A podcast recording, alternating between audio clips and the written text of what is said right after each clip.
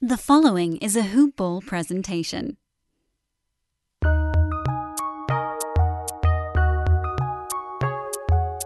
Welcome to the Fantasy NBA Today podcast.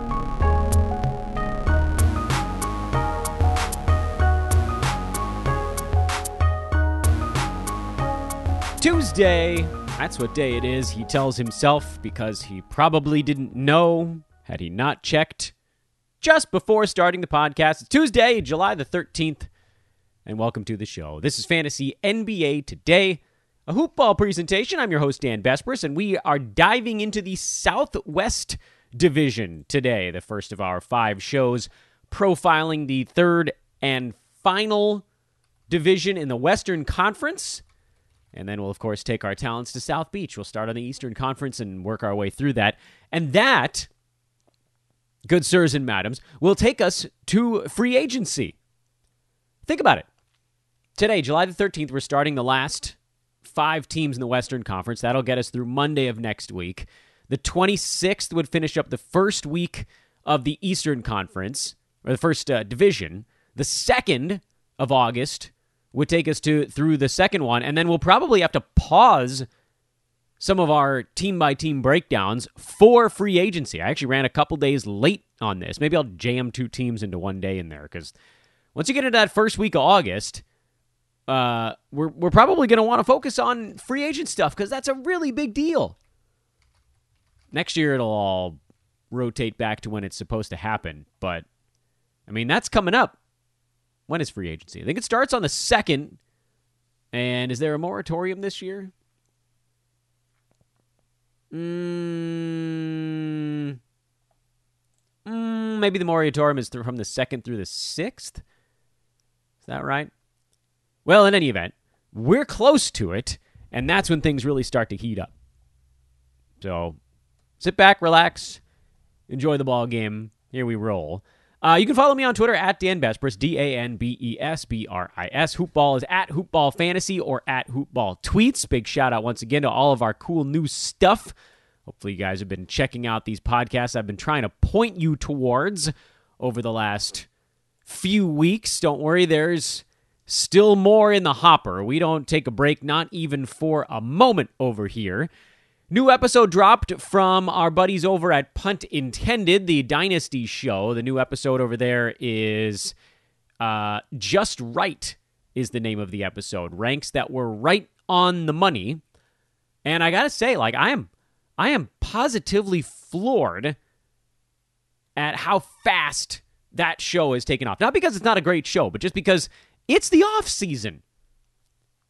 This is not when things are supposed to rocket boost into the stratosphere, but here they are. So check that out if you're into dynasty stuff. And the cool thing about that is in the offseason, dynasty shows they take what we are talking about on this podcast. We go through each team and they look at it from a what just happened and then what is it going to mean for like five, ten years kind of thing. I only have to look at next year, which I far prefer. It's a little bit Look, it's a let, smaller lift. It's a smaller lift. I'm okay with that. I'm okay with that. I'm willing to admit that my lift is smaller.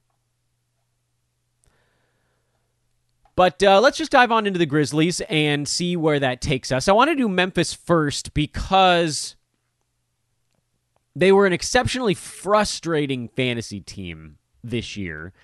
And I'm wondering how people are reacting to that.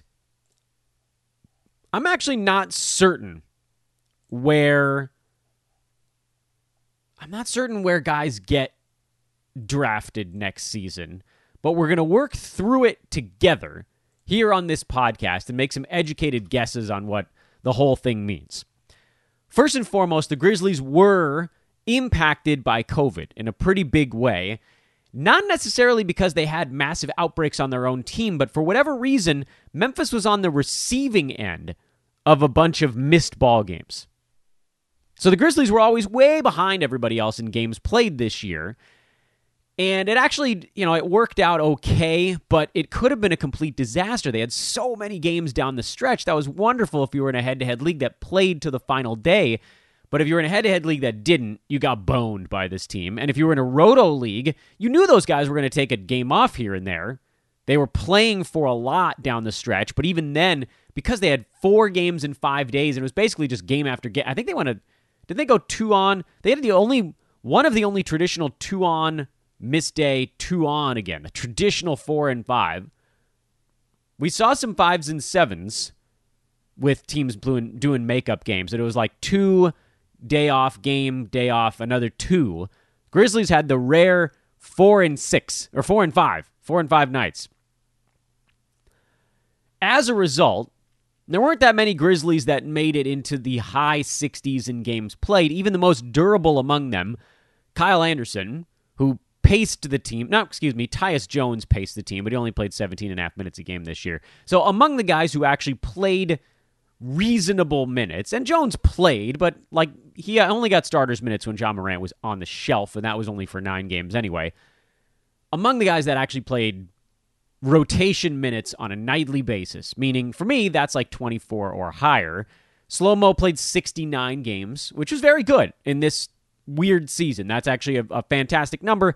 Dillon Brooks, 67. And uh, then everybody else was like high 50s to low 60s, which is not crazy. That's just kind of where the league was. So there were only a couple of guys on the Grizzlies that got a totals bump Slow Mo and Dillon Brooks. And Desmond Bane did too, but who cares because that didn't actually get him onto the radar, even with the fact that he played 68 ball games this last year. Let's start with what I think is, or, or, a player that I think is, it's not even an I think, it's an I know is one of my favorite draft picks year after year after year, and that's Jonas Valanciunas. And it, I, I exaggerate a little bit because it's it's more fun that way, but basically since he arrived in Memphis, he's been dominant. He was a guy that had terrific per 36s in Toronto, but never played more than about 21 minutes a ball game. Year after year, we were like, oh, this is the year JV plays 25, 27, 28 minutes. And year after year, it wasn't that year. In Memphis, it was. And even though we heard all offseason about how Brandon Clarke, Xavier Tillman, and JJJ, and these guys were all bulking up or getting taller or whatever the hell the stories were that they were going to log a bunch of center minutes. Simple fact is, none of those guys can rebound anywhere close to what JV can do on that one particular facet of the basketball game. Let's not even let's not even get into the fact that JV is also their best player around the rim. Just from the rebounding standpoint, when he's off the floor, the Grizzlies get annihilated on the glass. Just completely blown apart. So, as much as maybe they'd like to dial him down a little bit, keep him fresher or play younger guys or whatever the hell it was, this is a Grizzlies team that made the playoffs and had no reason to go into heavy youth development, even though basically their whole team is youth development, when they had a guy in JV that was doing such a heavy part of keeping them in basketball games and making sure that things didn't come apart at the seams. Jonas Valanciunas finished at number 31 on a per game basis. And, and this is maybe my favorite part of the JV stuff, he was in the 90 range at the All Star break. You guys probably know what that means for him post break. He was a top 20 fantasy player down the stretch. On averages about 18 and 12, went 63% from the field, and he finally got his block number back up and over one. That was the thing that was actually kind of holding him back in the first half of the season. If you didn't if you didn't remember how the season was busted into those two pieces for JV, you'd look at this final number from this year, 62 out of 72 games played. He actually logged about a minute and a half more this season than last year. Field goal percent went up, free throw percent went up, scoring went up, down from that uh, half season he had in Memphis two years ago. Blocks were actually down on the year compared to his career mark, not by a ton, but by a little bit. Steals were a little bit up over his career mark, so those things would probably balance out. And he set a career high in rebounds this year at 12 and a half. What does that mean for next year? Well, a healthy JJJ does actually mean that a few of those center minutes get squeezed a tiny bit. The thing is, they're just better with JV at center. Xavier Tillman is probably, and Brandon Clarke, are probably the guys who actually suffer more at the hands of JJJ being healthy than Jonas Valanciunas, who I don't know that we can necessarily just assume he plays 28 minutes again because that was a bit on the high side. But like if you look at the last I don't know, when the when do we even go with this stuff cuz uh JJJ only played the last handful of games. But if you go to the very end, so basically like the Grizzlies' last 10 games of the year, and you can probably include playoffs in this because they were JJJ was getting healthier as we went along, and that's actually probably playoff rotations. I mean, Ja Morant playing 41 minutes a game aside, that's actually probably a bit closer. Not necessarily the exact numbers distribution, but just the who's the lead horse or who are the lead horses on this team. And if you if you look at those 10 games, playoffs included, JJJ still only played 26 minutes a game, so that number's still on the rise. JV played 33 minutes a game because those were ultra important basketball games. Slow Mo 30, Dillon Brooks 36, Ja 41. Brandon Clarke 11. He was he was dinged up in there. De'Anthony Melton 10, Desmond Bane 23 and so on. Grayson Allen, 21, and so on and so forth. Now, if you go through and you don't include the playoff games, meaning just like, let's just call it the last month of the year. So April 16th through May 16th, you get a, a non playoff cross section. JV was a first rounder over those 15 games. Uh, think they played 18 over that stretch. He missed a couple. 17 and 12. Remember, he had a COVID protocol thing uh, with one and a half blocks, 66% shooting, 80% at the free throw line. Slow Mo was top 65. JJJ was top 65 in 24 minutes a game. And nobody else was inside the top 100. So, admittedly, it's a bit of a small sample size, but I think it's important to look at that last month because that's when the Grizzlies were as close to healthy this year as they were at any point. Let's just stick with JV for a moment here. Try to wrap up our thoughts on that one player, and then we'll work our way down the board. Is JV going to be a first rounder for an entire season? No, that's not going to happen. He played 29 minutes a game over that stretch, which was great, but everything was above his career mark. The free throw was up, the field goal percent was up, the blocks were up, everything, the turnovers were down. That's actually a weird thing that was kind of putting a damper on his season for a stretch. Turnovers, didn't see that coming. I did not see that coming. However, the 30 something that we got over the entire season is a very reasonable target again for JV. I'll say this I'd be very surprised if Valanciunas was drafted where he finished.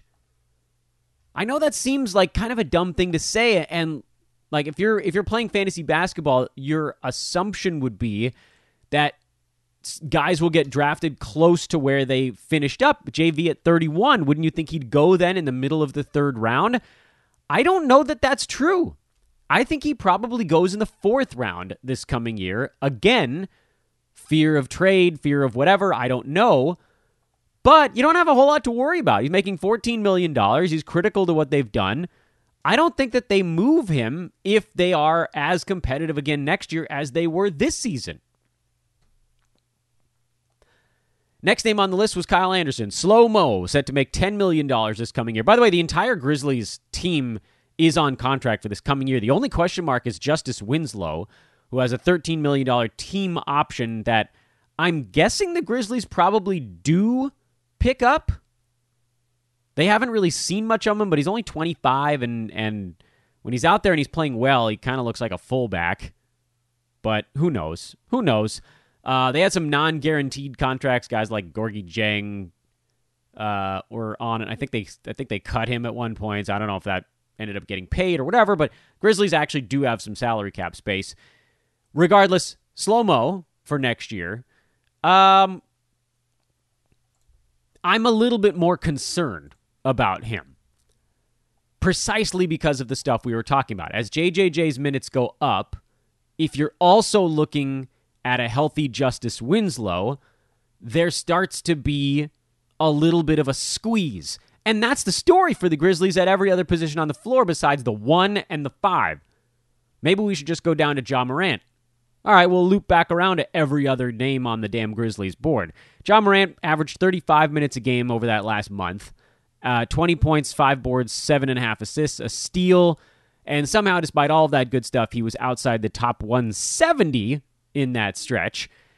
And he will get wildly overdrafted again. You could not pay me enough to take a shot on Ja Morant turning the proverbial corner because it's just something that he's not really close on yet. Here's my issue with Ja Morant as a fantasy player. And you guys picked on me for this coming into this season, but I got the last laugh on this one. I didn't think he was going to be this bad. I can't I can't take credit for that.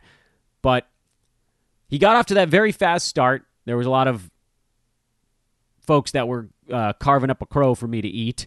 Then he got hurt, came back, and we could blame it on the injury, maybe.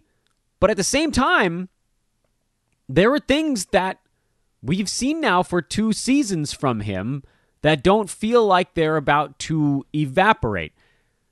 He was incredible in the Grizzlies' short playoff run, uh, in their win over uh, San Antonio. He was actually somewhat human, but then he was incredible against Golden State. He was very good against Utah, had a 47 point game uh, in a loss. 28, 23, 27, double digit assists in a couple of those ball games. Like he was really a wonder. But here's the problem. He's not going to be taking 23 shots a game during the regular season. He's just it's too many games to have that level of use. He's not going to play 40 and a half minutes a game during the regular season. It's too much. It's too much. So he will glide back down, and maybe he gets a few more shots this coming year. I don't know. He only took 15.2 this season. You could see him getting to 17, right? I could. But I don't think that one steal a game is about to explode into the sky. I don't think the four rebounds are going to change all that much. He was a five in the playoffs, but that's because he played an extra 20% of a ball game. The assists were up in the playoffs because he played an extra 20% of a ball game. That stuff all goes hand in hand. This dude is this mid 70s percent free throw shooter. He's a somewhat like high middle 40s field goal percent guy who took more three pointers in the postseason but didn't shoot them all that well. He just took a lot of them. So I don't know that we even want him attempting more three pointers.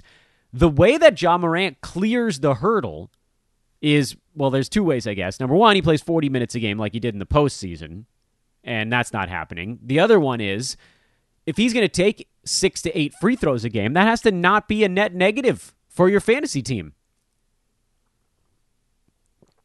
Four turnovers a game is also a really big number when your assist to turnover, to turnover ratio is two. The seven and a half assists are nice, but you want more than a two to one ratio there. What did he really help with this season? Assists and scoring. And that was it. It's weird to look at all those numbers and realize that he was actually a negative in turnovers, free throw percent, field goal percent, blocks, three pointers from a guard position, although generally about league average overall, and about average in steals and rebounds when you compare that to the league, too. Slightly sub average in steals. That's a weird thing to wrap your head around because it seemed like he was doing these incredible things and he explodes the way that very few guys do, but those explosions are like two a season and then the rest of the time there are these massive holes in his fantasy game. Do I think he's going to get better next year? I do. I do think he's going to get better. He's still exceptionally young and you can pretty safely build in a, an upward trajectory in whatever manner you you choose. But this is probably a guy who's going to get drafted in the 50s or 60s at the lowest, and that's a giant leap from 170 to 50. That's a Brandon Ingram like you're going to have to fix multiple percentages and defensive stats and maybe even turnovers all in one off season. I don't know, man. That's asking an awful lot from one guy's fantasy game. But what about the rest? And yes, I am very affectionately referring to them as the rest because well that's that's not fair. Let's let's postpone the rest for just one more minute, one more player. While I tell you about our buddies over at mybookie.ag, I already mentioned that Manscaped is taking a 2-month break. They'll be back with us most likely in September, so don't deal with your grooming needs uh, in the summertime. Or if you're gonna, just do it some other way and then get your Manscaped stuff once we get our coupon code back. In the meantime, open up a betting account at mybookie.ag. Why not bet on the All Star game tonight? Baseball All Star game's going on. The Midsummer Classic in just a few hours. NBA with a finals game back tomorrow. We'll do more handicapping on that on tomorrow's episode of the show. And if you're going to do so, I have cash for you to wager. I have actual, and it's not like deposit some, I'll give you more. It's I'll give you some to start. And if you win a bunch, great. You don't even have to put in a cent on your own. Even if you lose a bunch, you could just be done after my cash runs out. I got hoopball cash for anybody that wants to start a, a, uh, a MyBookie account, but you got to let me know quick. Shoot, shoot me a note on Twitter at Dan Besbris that just says, I want to gamble, or something else that's funny. I'll get you back. I promise. I'm pretty quick about this stuff. We'll set up an account together, and we'll get you started with some with some hoopball cash to play with. No strings attached, folks. None. Before we get to the others, we do kind of need to talk about JJJ because he's not an other, and it's almost unfair for me to classify Slow Mo as an other or Dillon Brooks because they'll probably have a decent sized role, but they're going to get lumped in with that discussion. JJJ is obviously not an other. He is their guy. He is the one they are. He and, and Ja are the guys that they're building around. They just need to figure out a way to get JJJ healthy. And I want to personally, I want to see fantasy game growth out of him. Last year, he averaged about 29 minutes a game in 57 ball games, 17 and a half points, four and a half rebounds. That's terrible for a power forward in 28 and a half minutes a game. 0.7 steals, 1.6 blocks. That's pretty good. The 1.6 blocks is nice. The 0.7 steals is fine for a power forward. Two and a half three pointers on, on 39% shooting from downtown was pretty good. Uh, he was at 75% free, free throw shooting last year. This season, he only played 11 regular season games. He played uh, five more postseason games or whatever you want to call the play in stuff. Classify that however you like. And his shooting percentage was down. Perhaps that was just rust, but he was at 20, uh, 42.5%. He took about five and a half three pointers a game, uh, which was pretty much on pace for what he was doing that in uh, a higher workload. Rebounds were up a little bit this year. That's a positive sign. Scoring uh, was down. Blocks were actually up on a per minute basis, and steals were also up on a per minute basis. But again, it's only 11 games, so some of that, our, our confidence interval for where those things were actually going to end up over an entire year is a bit wider than had he played in uh, 50 or 60 ball games this season. All that to say, this is a guy who fantasy analysts, including myself, would tell you the sky is the limit. He is uh, Kristaps Porzingis, but more stout. Um, pretty similar, actually, fantasy games. I would say KP probably a better rebounder than JJJ. I don't know where, if any place, JJJ has the, the advantage over KP right now, other than perhaps being not seen in as negative a light. Porzingis having that, that brutal playoff series. I think everybody thinks he stinks now. But there, I mean, JJJ is kind of, to some degree, from a fantasy standpoint, sort of a poor man's Kristaps Porzingis. He's not going to score quite as much.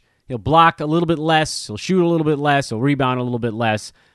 I don't know that that's about to change in any dramatic fashion for all of the reasons that we're going to talk about on when we get into the others group on this team, which is basically there are just too many damn players, and not any one of them is going to get to take enough shots to be a monster in that department. Ja Morant has the best chance to usage his way into fantasy value.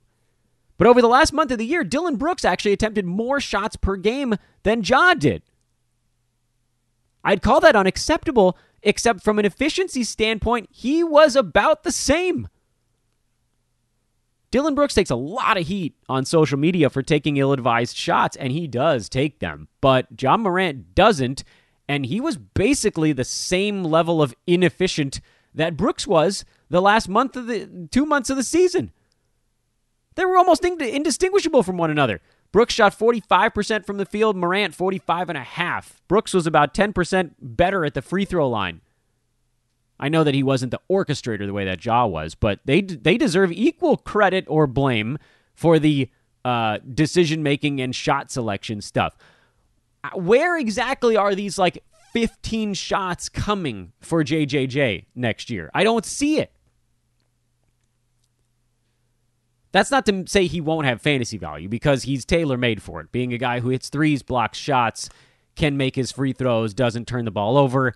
He's he's built for fantasy purposes and he'll play more than 23 and a half minutes a game next year. So top 65 really is kind of the floor for JJJ. And in a full season of playing 27, 28 minutes a game, you're probably looking more at a guy who's going to be in the 17 point, six rebound, two block territory, which does make him someone you can probably look at in that top 45 range. What I don't know about JJJ is where he's going because he rubbed a lot of fantasy players the wrong way this year by missing the entire season when he claimed he was going to be back relatively early in the year. He was very much not. Squeezed in a handful of games at the very end, but should have, probably was, long since dropped by anybody that drafted him. Don't draft injured players. Dan repeats for the nine billionth time on the podcast. Don't draft injured players. But Ja's not, or excuse me, Jaren is not injured going into next season. Will he be a post hype type guy? Will he fall outside the top 50 in fantasy drafts? Or will people know that he's healthy and just immediately plop him right back into that? I'm going to draft him at 40 slot that he probably would have been going at this year had he come into the season healthy? I don't know. I really don't know. I think there are enough analysts out there, our buddy Jonas would be a number one on that list, that are going to be pumping him to where it feels like it would be tough to see JJJ fall all that far in drafts. But I've got him on the penciled list, my list that's sort of off to the side here of guys that maybe we get lucky and people are really pissed off about what he didn't do this season, and they just let him go. Maybe he's a never again guy for some people. And if that's the case, that's going to bring his ADP down. And if that's the case, this is sort of an if P then Q type of thing because we don't actually know if P, we don't know if P is true in this case. I took a math logic class one time in college and now you guys are stuck with it. Then Q in this case is we might be able to get him at a discount. I would take JJJ. I would race to take JJJ starting at about 50. Would I consider him before that? I probably, yeah, I would consider him, but there's almost definitely going to be guys I'd rather have at 40, 45.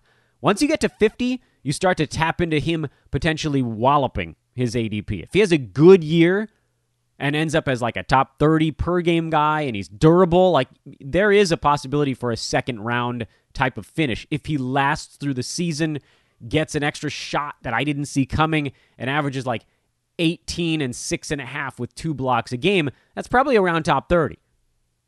Provided the field goal percent is not stuck at 42 and comes back up to that 45 46 range. So it's not quite a uh, massive negative. And now we get into the others. And this part of the discussion is not going to be as long because you're probably, frankly, only taking a plunge on one of these guys in drafts next year, and that guy is slow mo.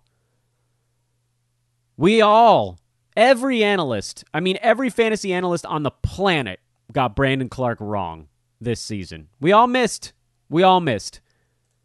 Some of us were more excited than others. I was medium excited. That's a miss. It's a miss. There's no way around it.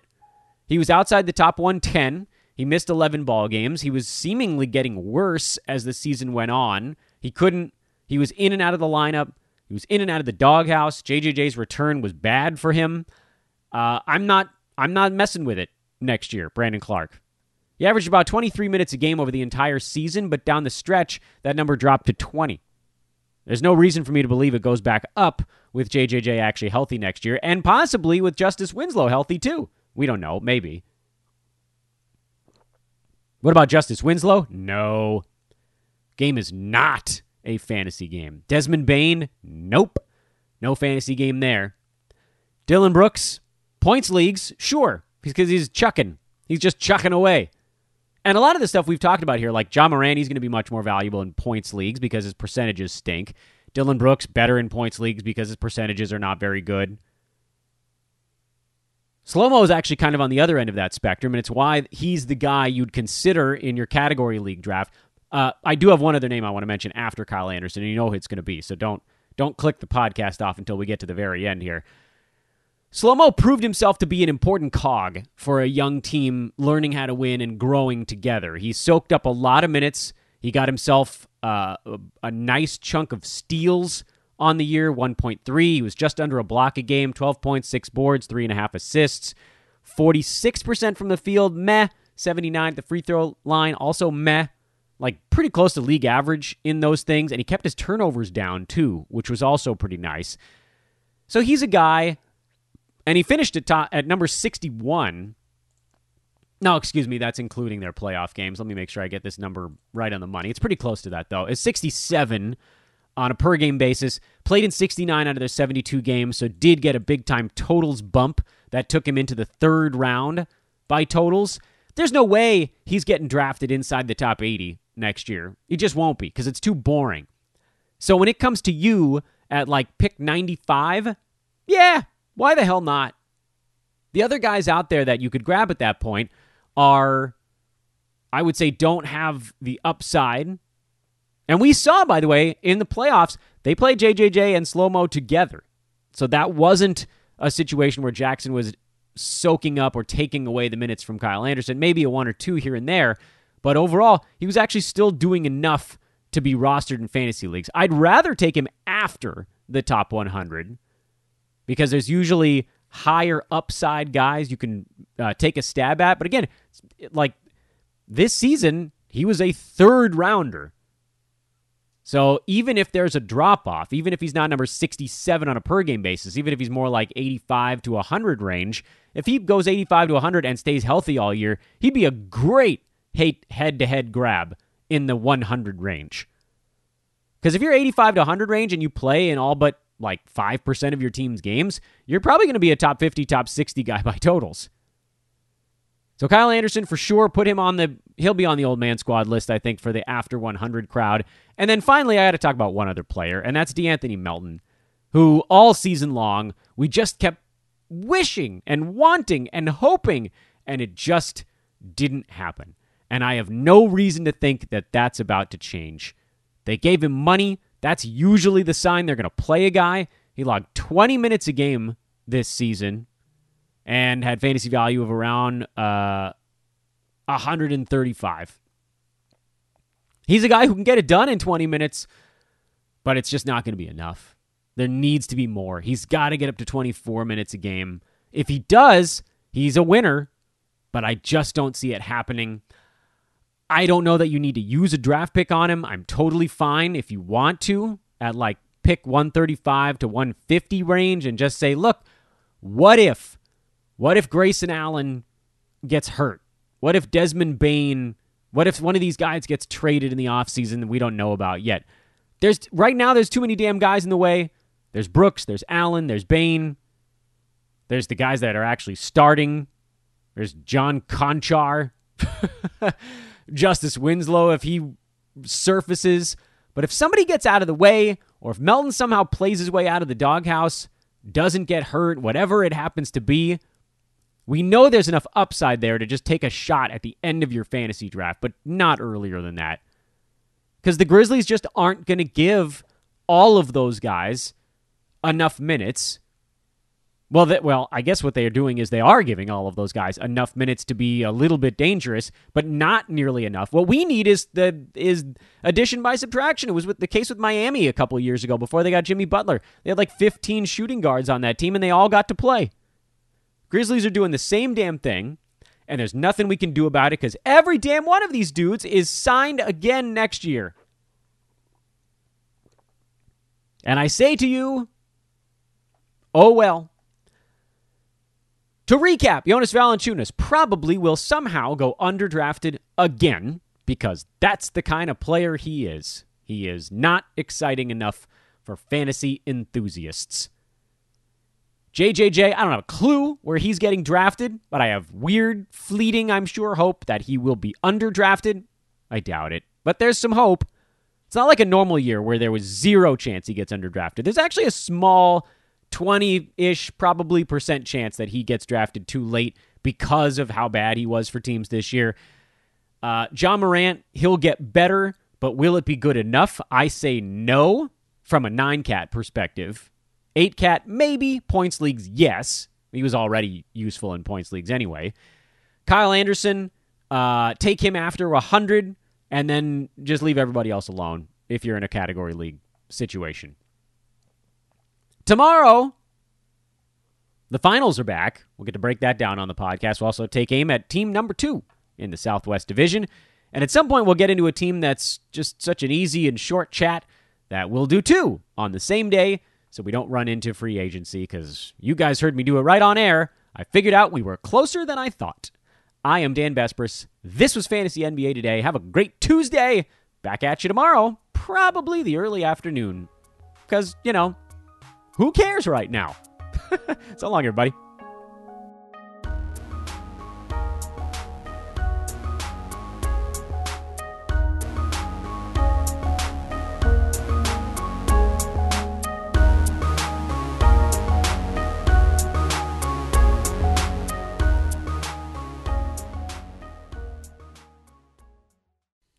This has been a Hoop Ball presentation.